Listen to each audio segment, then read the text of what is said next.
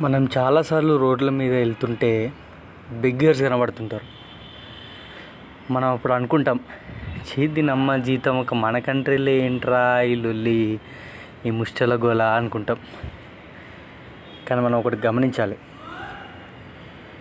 అన్ని కాళ్ళు రెక్కలు సమానంగా మంచిగా పనిచేస్తూ వాడు నీకు సిగ్నల్ దగ్గర వచ్చి కారు కొట్టి అర్థంగా టెక్ టెక్ అని కొడితే ఏ అమ్మ ఇళ్ళతో ఎందుకురా ఈ లొల్లి అని పది రూపాయలు ఐదు రూపాయలు నీ జేబులో ఎంత ఉంటే అంత వేస్తావు.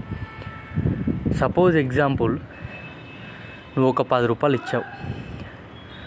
అదే పది రూపాయలు ఇంకో పది మంది ఇస్తే వానికి వంద రూపాయలు అవుతాయి అదే ఒక వంద మంది ఇచ్చారనుకో డైలీ సిగ్నల్ కాల్ చాలామంది వస్తూ ఉంటారు పోతుంటారు. ఏ పోనీ అని చెప్పి నీ దగ్గర పక్కన వెనకాల గర్ల్ ఫ్రెండ్ ఉందనుకో దాని ముందు ప్రెస్టేజ్ కోసమైనా ఆయనకు పది రూపాయలు ఇస్తావు.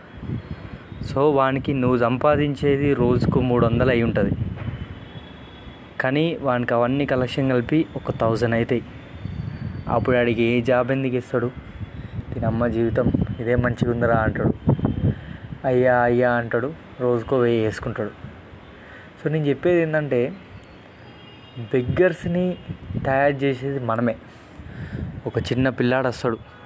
అన్న ఆకలి అవుతుందన్న అంటాడు. కొంచెం జాలేసి మనం వానికి ఐదు రూపాయలు ఇస్తాం. ఆ ఐదు రూపాయలు ఇయ్యద్దు అనట్లే కానీ అలా ఇవ్వడం వల్ల వానికి మనీ ఎర్నింగ్ అనేది ఈజీ అయిపోతుంది. వాడిగా ముష్టం లాగానే వాడు జీవితాంతం అలాగే తయారవుతాడు. సో అప్పుడు మనం ఎవడన్నా నచ్చినా డబ్బులు ఇవ్వకు బా మనసుకు బాధించిన మనసు చంపుకొనైనా ఎవ్వనికి రూపాయి దానం చేయకపోతే వాడు ఎట్లా రా అని ఆలోచించినప్పుడు కష్టం చేయాలన్న ఆలోచన వస్తుంది పని చేయకపోతే డబ్బులు దొరికాయి అన్న మెంటాలిటీని తీసుకురావాలి మనిషిలో. అప్పుడే అందరు పని చేస్తారు. ఈ బెగ్గర్స్ అనేది తగ్గిపోతారు. నీకు అంతగానం దానం చేసే మనస్వభావం ఉంటే ఒక అనాథాశ్రమంకి వెళ్ళు ఒక వృద్ధాశ్రమంకి వెళ్ళు వాళ్ళకి ఎంతో కొంత ఫండి. అంతేగాని రోడ్ల మీద ఎవరికి పడితే వాళ్ళకి డబ్బులు ఇవ్వకు బెగ్గర్స్ని తయారు చేయకు. అంతే.